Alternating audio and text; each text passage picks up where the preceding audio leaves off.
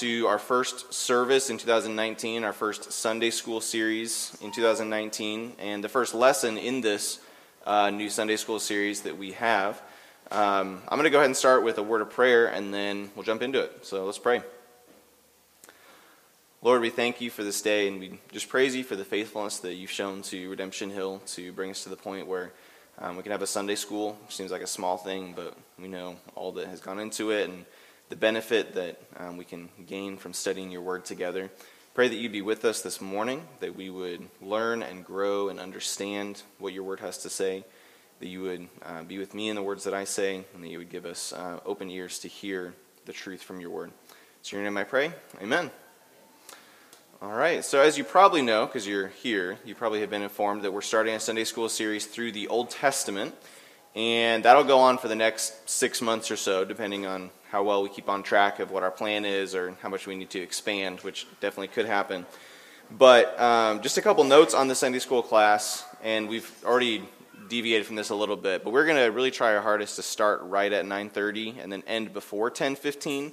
Um, and we're not doing that because I really like to be prompt and I'm a curmudgeon about time, but just so that we don't interfere with um, the main service that starts at 10:30. We want to prioritize that and not bleed into that and cause repercussions and not finish before we uh, before our time to rent the building is up. So we want to be prompt.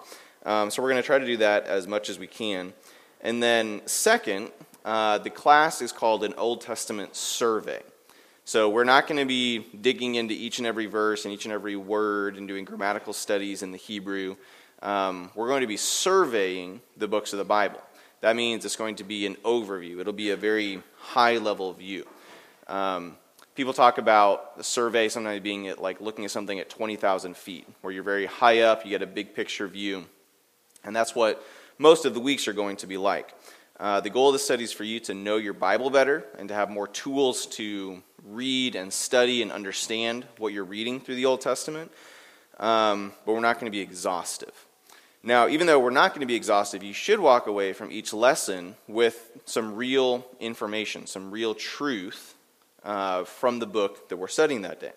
So you should know the author of the book that we're studying. You should know the purpose of the book. You should know its main themes, the recipients, you know, who it was written for, um, the context, whether it be where geographically it was written to or what was going on in history, the reason it was written. You should know how it fits in the big story of the Bible and how it fits in the big story of the Old Testament and when it was written and then what genre it is, whether it's poetry or history, whether it's giving of the law, whether it's prophecy, things like that. So we won't be able to go so in depth that you know the meaning of every word in every verse, but you should be equipped with tools for your own study of the Bible so that when you come across Nahum, you say, okay, I know some information about this. I'm not totally blind. Why is this book in my Bible? You should know some information about it. So each week we'll consider either one book or a few books that go together, like First and Second Kings. They kind of naturally go together.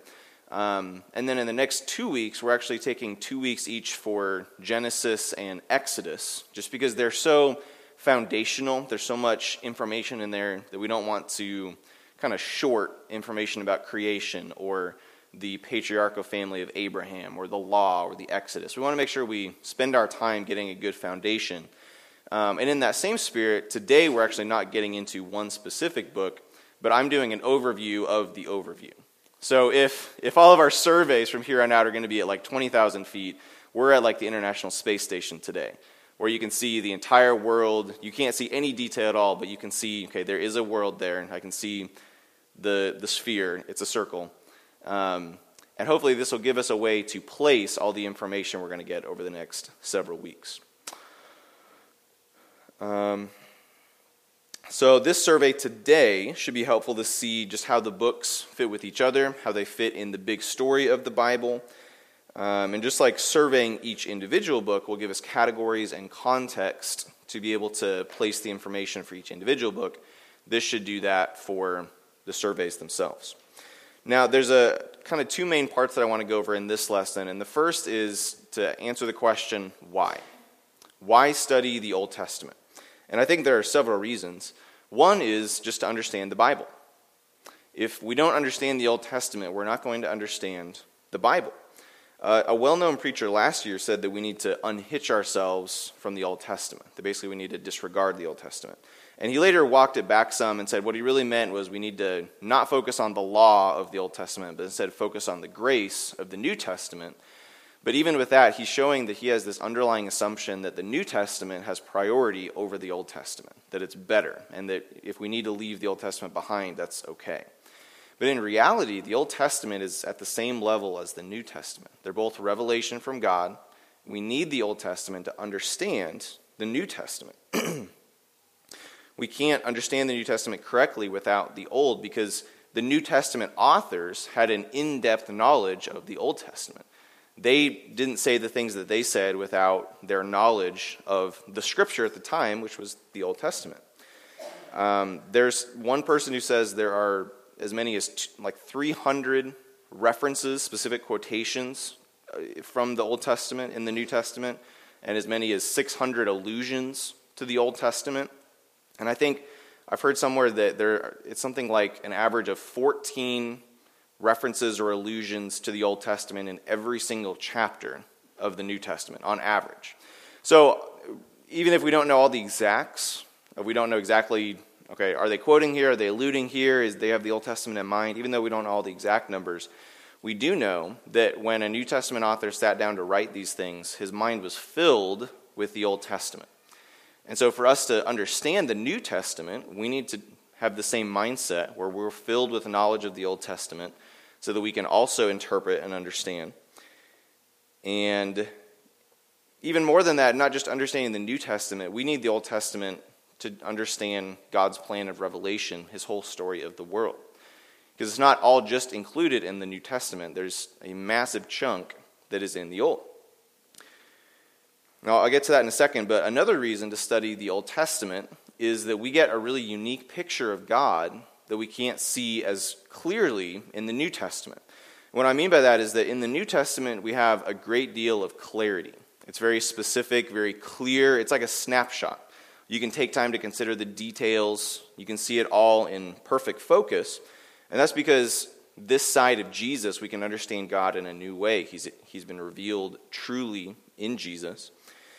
In the Old Testament, it was written over a thousand years, and it covers history of several thousand years. The New Testament was written in a generation, it was written in 20 or 30 or 40 years. And it covers a time period that's just as, as small. So it's very focused, very dense, very clear. In the Old Testament, it's almost like a two hour movie where it's not as clear, maybe. Maybe it's an older movie, it's a little bit more grainy, maybe out of focus, but you get the, the benefit of time. You get to see something happen again and again and again.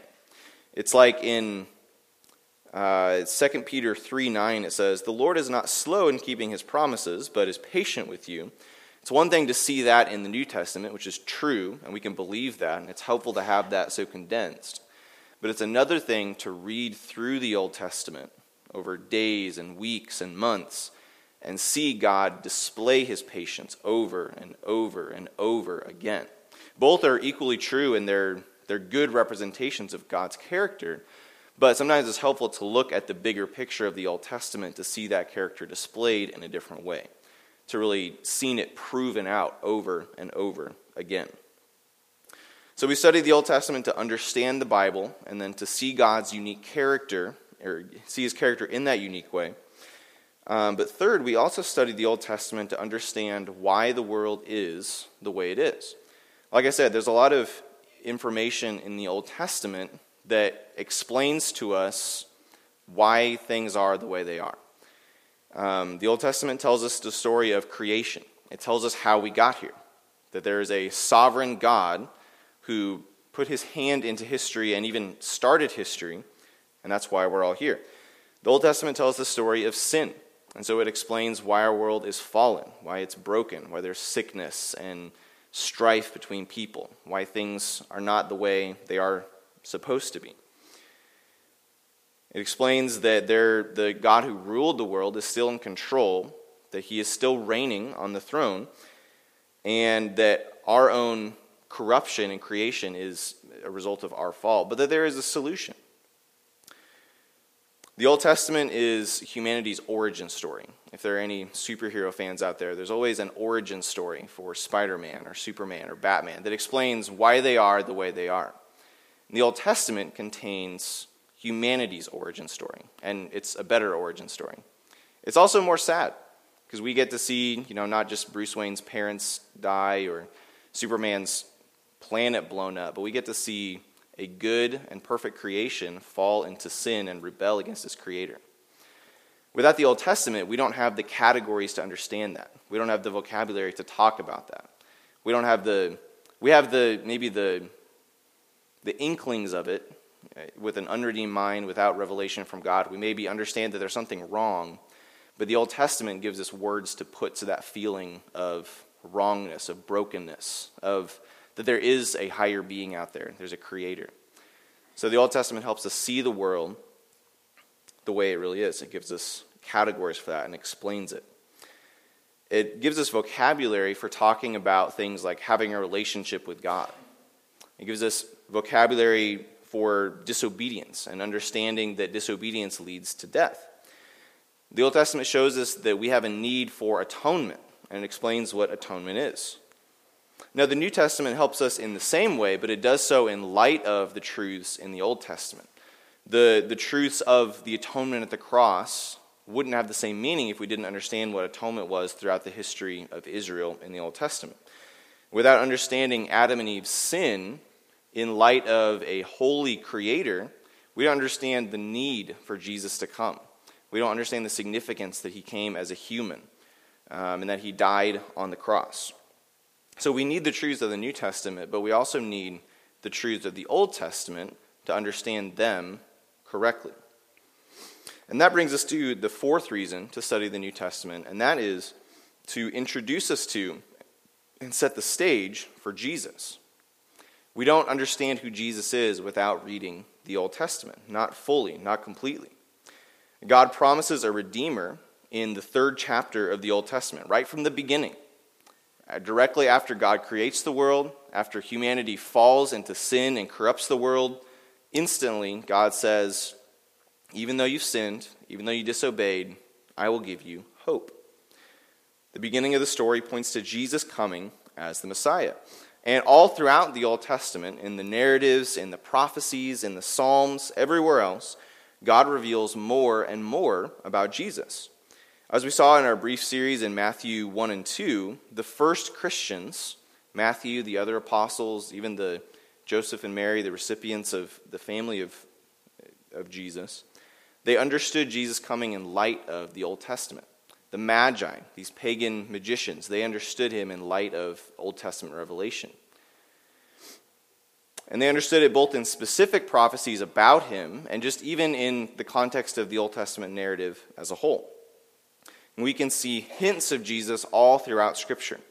We can see him reflected in uh, the story of Abraham trusting God enough to sacrifice his son Isaac, only to receive the substitute of a goat at the last second. We can see him in the Psalms of lament that foreshadowed Jesus' own suffering, that he quotes in the garden and on the cross.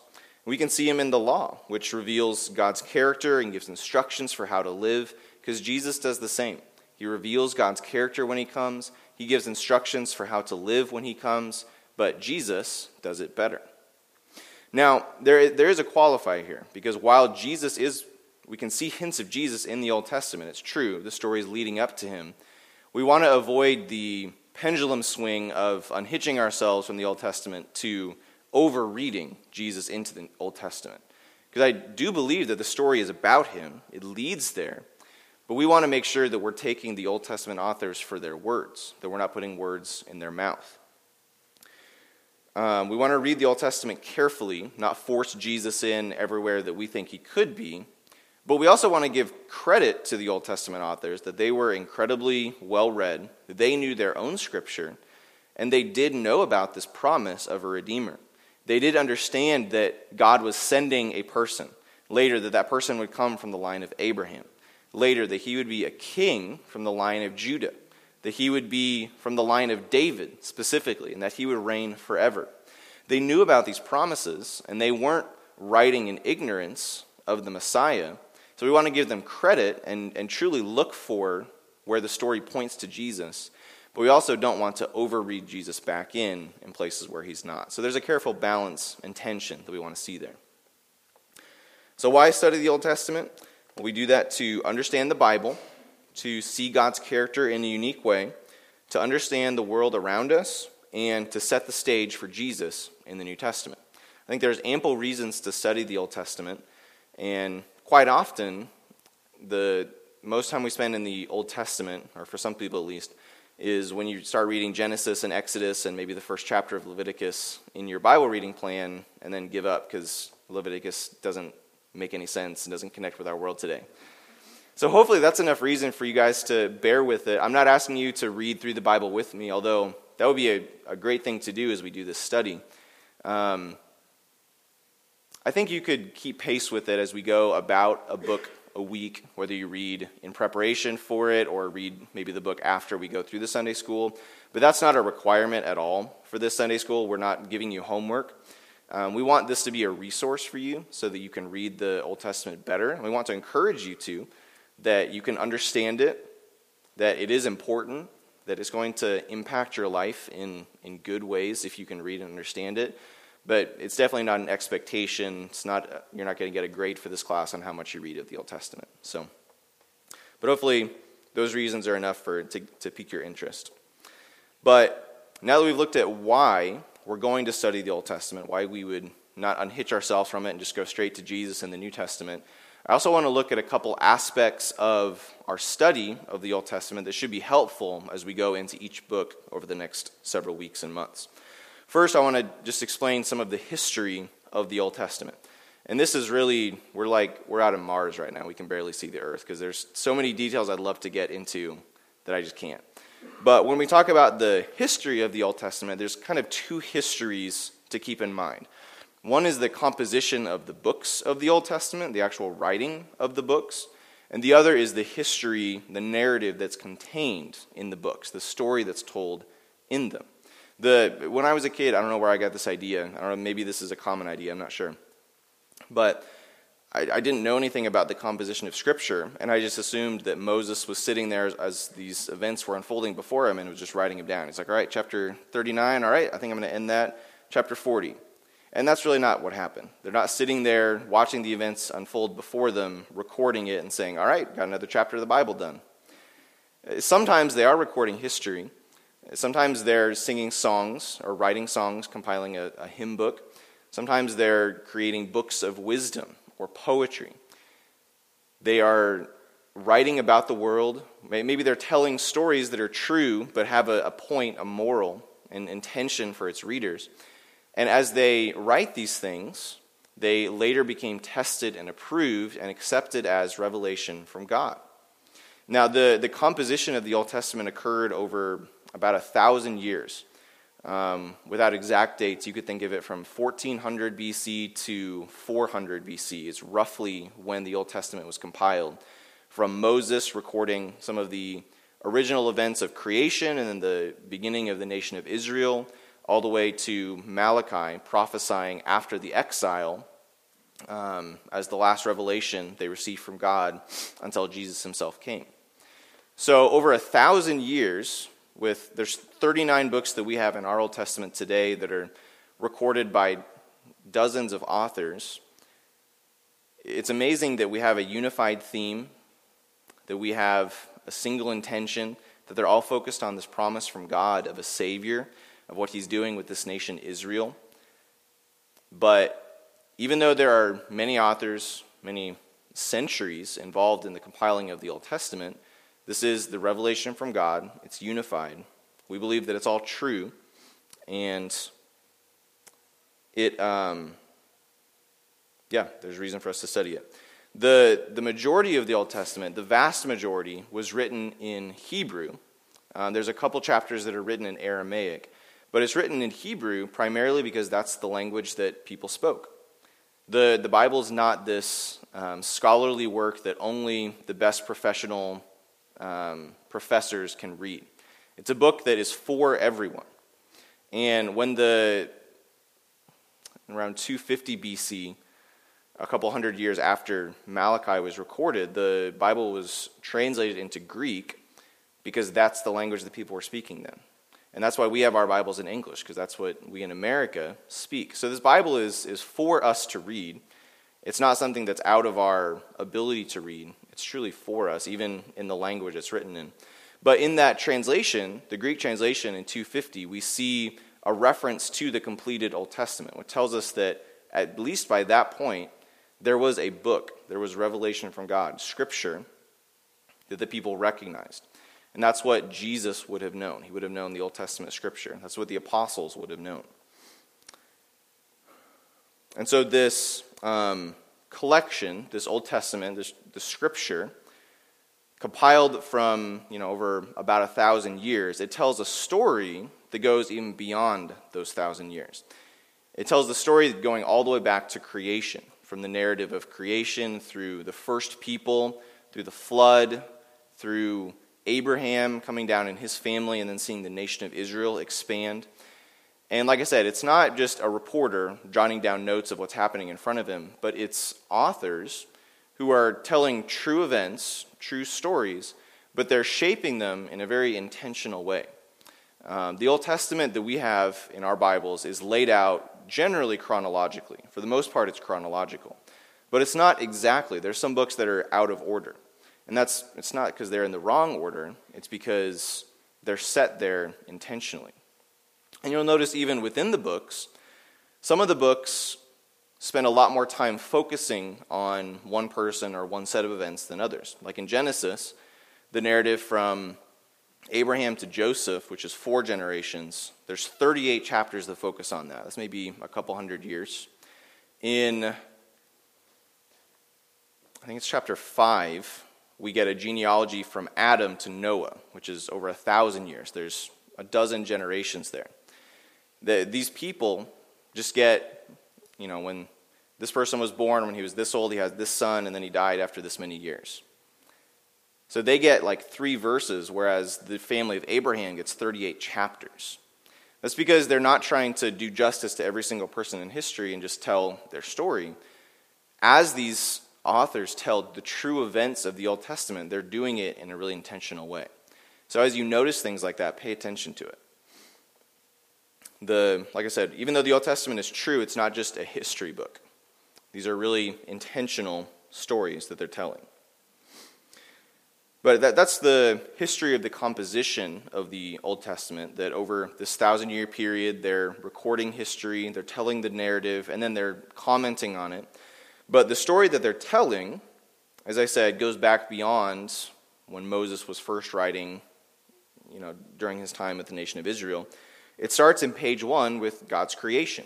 And I'm not going to give a date for that. Maybe Scott will next week, but I'm guessing probably not. But that's well before Moses. We see the story of creation. We see God creating things in a good environment. Everything is perfect and good. And we see the crown of his creation. The crown of God's creation is mankind in Adam and Eve. They reflect his image, they reflect his character. But Adam and Eve disobey God, and the whole world falls. The world is marred. Sin and death enter in as a consequence. That's why it's such great news that Genesis 3:15 gives the promise of a redeemer. There's the promise that someone from the seed of the woman, a descendant of Adam and Eve, will crush the head of Satan, the serpent. That ultimately a person is coming that is going to right the wrongs that Adam and Eve brought into the world. Now, the rest of the narrative in Genesis and the rest of Scripture shows that things are going from bad to worse. But as they do go from bad to worse, God reveals more of his plan of redemption. In Genesis 12, he comes to a man named Abraham and says that he will be the first of a great nation, that he will be the father, the patriarch. So the story narrows in on one man, and then it later will narrow to his family. As his family grows, we see that the story is revolving around this nation of Israel. Now, the story tells the story of the story tells the story. The story traces Abraham going down to Egypt, seeing his family dwell there for roughly 400 years, and then emerging once again as a great nation to the land that God had promised Abraham many years before. The, the whole story is fraught with providential twists, things that we wouldn't see coming, but really intentionally shaping of the story by God, who has control over history and over the whole story. So we see Moses leading the nation of Israel into Egypt. God gives Israel the law, he makes them his special people, and he gives them the land he has promised to Abraham and to his descendants. And in this land, Israel is supposed to display God's character, they're supposed to imitate him. They're supposed to reflect his glory and be distinct from the nations around them. But instead of displaying God's character, there is moral and political confusion, and the people rebel and disobey against God. There's, we, we see all this through the period of the judges, where there are times of obedience, times of disobedience. We see this in the times of the kings, where there are several really good kings in David and Solomon where in general the people are following after God, they are prospering politically, economically, things are really good.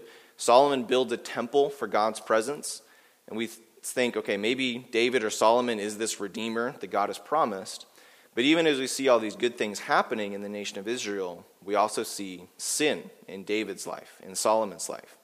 We see disobedience. As we look through the generations after David and Solomon, we see much more disobedience than obedience.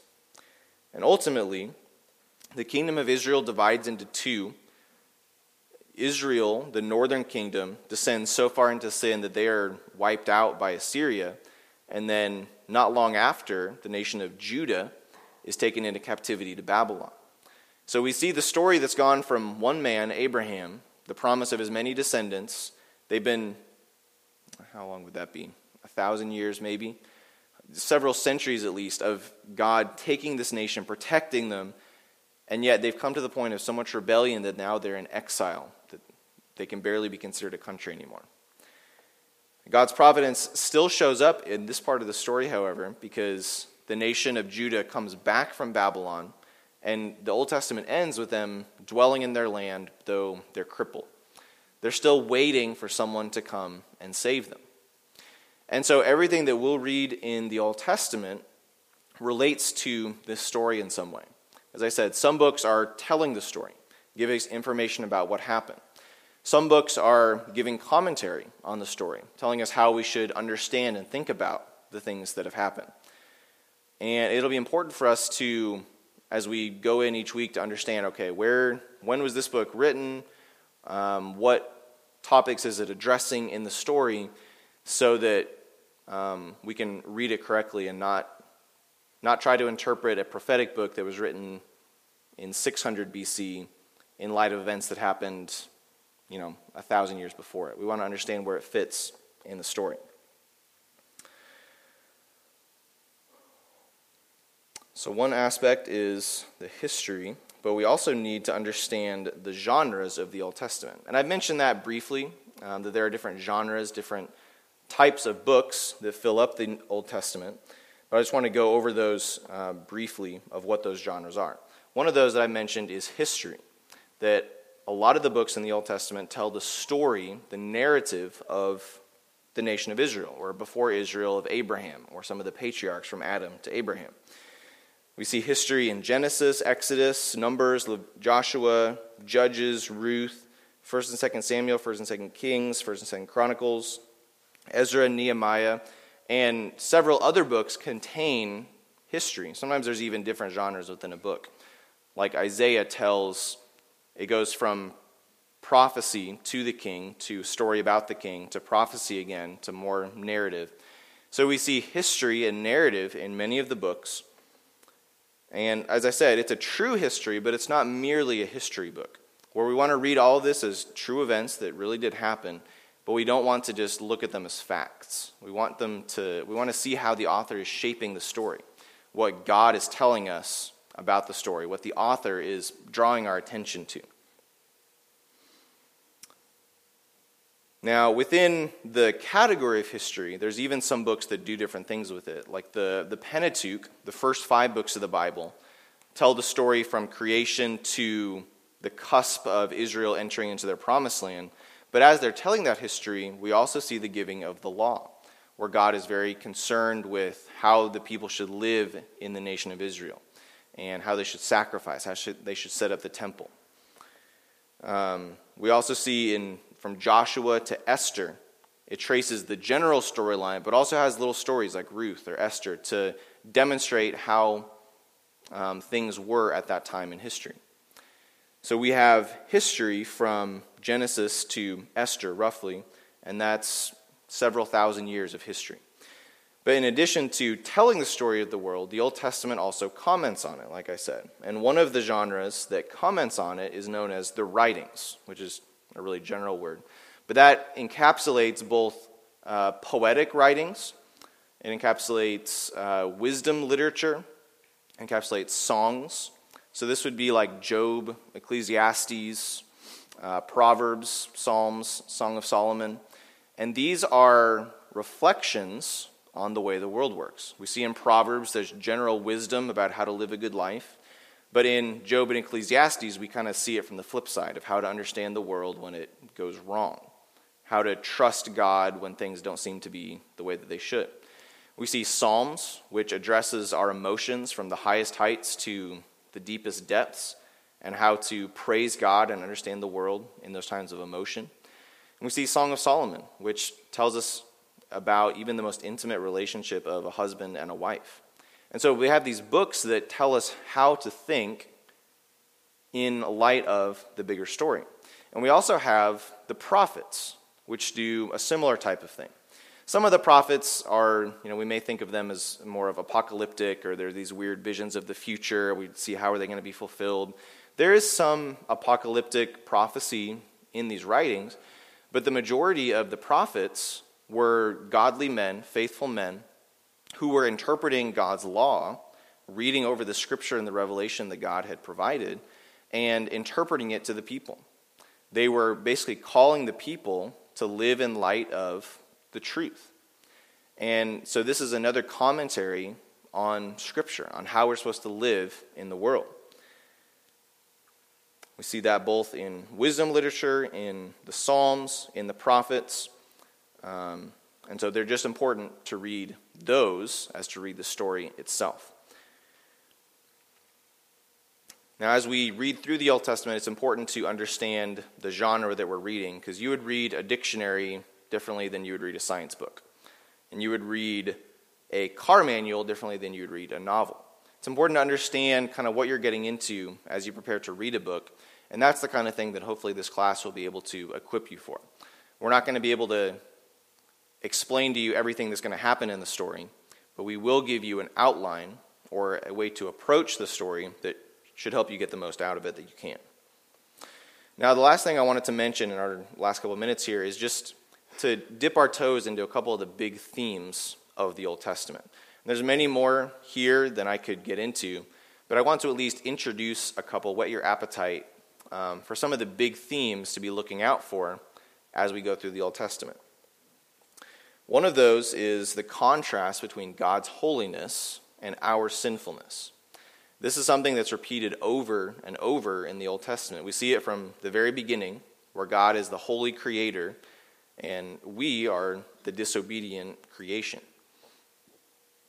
Throughout the rest of the Bible, we see a very big picture of God being built in the Old Testament, and we see ourselves in a very helpless light, where even if, even at our best, we're still not good enough to achieve God's standard on our own.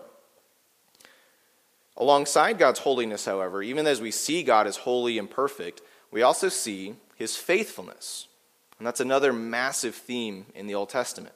That again, over these thousands of years, dealing with uncountable number of rebellious people, just like us, God remains faithful. He is perfectly holy, and yet again and again he offers forgiveness when it is undeserved.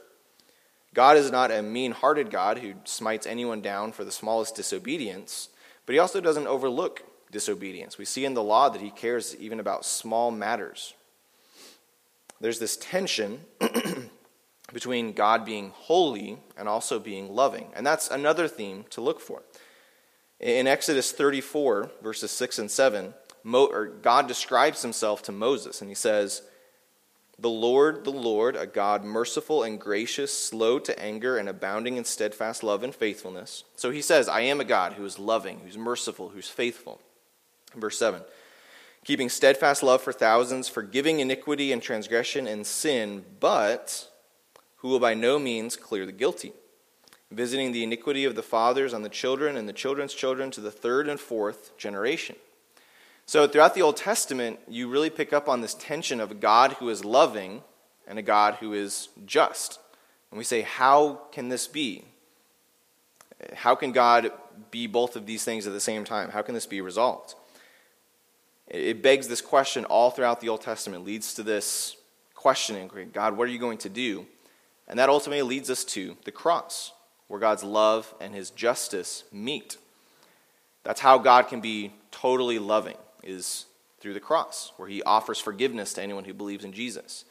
But how God can also be perfectly just, where he doesn't ignore sin, but he takes out his wrath on sin in Jesus in our place. And the cross brings up another theme to look for in the Old Testament, and that is the theme of atonement and sacrifice.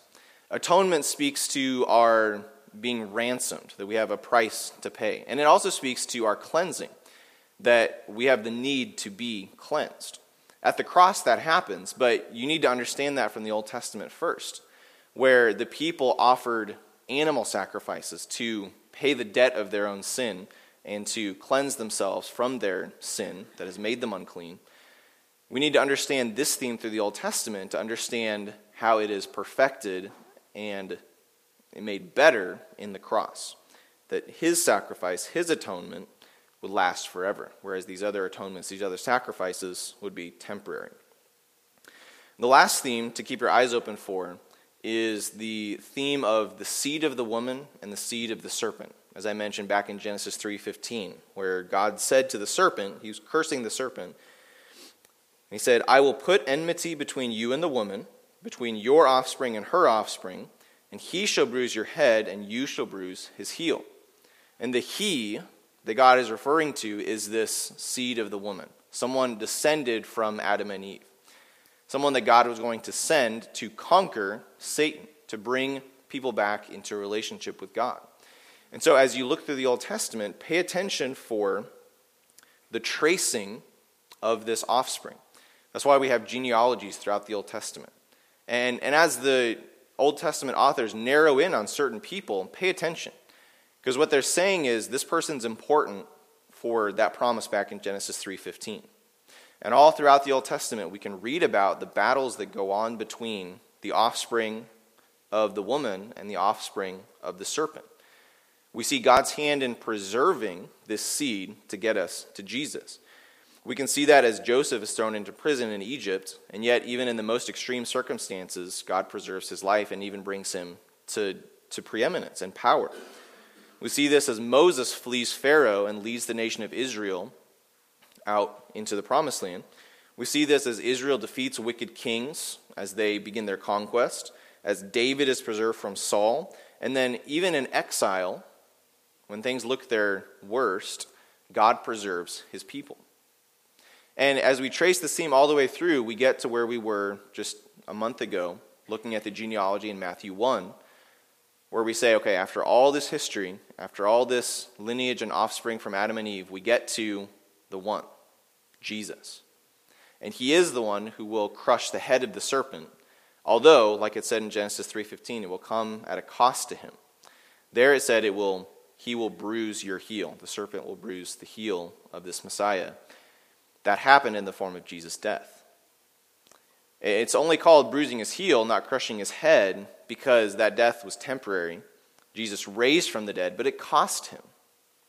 And so that's one of the major themes to look at as we go through the Old Testament. So, like I said, we were out in space today. We can only look very briefly at all the things we would want to. It's like an astronaut pointing out the window and saying, Hey, you see that green over there? That's my house. You know, you can't get that close. But you can at least get a framework for the big picture of how it fits together. So I'm really excited over the next, like I said, I think it'll, it'll take us about six months to get through the Old Testament. And as I've been preparing for this, I've been thinking about something that one of my professors said at college that has just always stuck with me. he was really encouraging us to get into the Word, to study the Bible, to know the Bible. And he said, he held up the Bible and he said, This is our book. This is our book. And he was talking about all the different religions that have their religious texts, and they were dedicated and they knew their stuff. And he said, This is our book. This is God's revelation to us. This is God's word to us. It's the least that we can do to know it, to understand what God has said.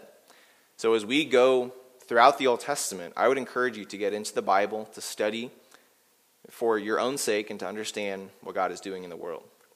So I'll go ahead and pray, and then we'll be dismissed until 10:30. Let's pray. Lord, I thank you for this morning. I thank you for giving us the revelation of the Old Testament. Pray that you would help us to understand it as we read through that you would uh, give us perseverance and faithfulness as we uh, take a big chunk of time to do this, and that you would make it rewarding for us as we uh, study, that we would come to know you better, that we would come to understand our world better and ourselves better. It's in your name I pray. Amen.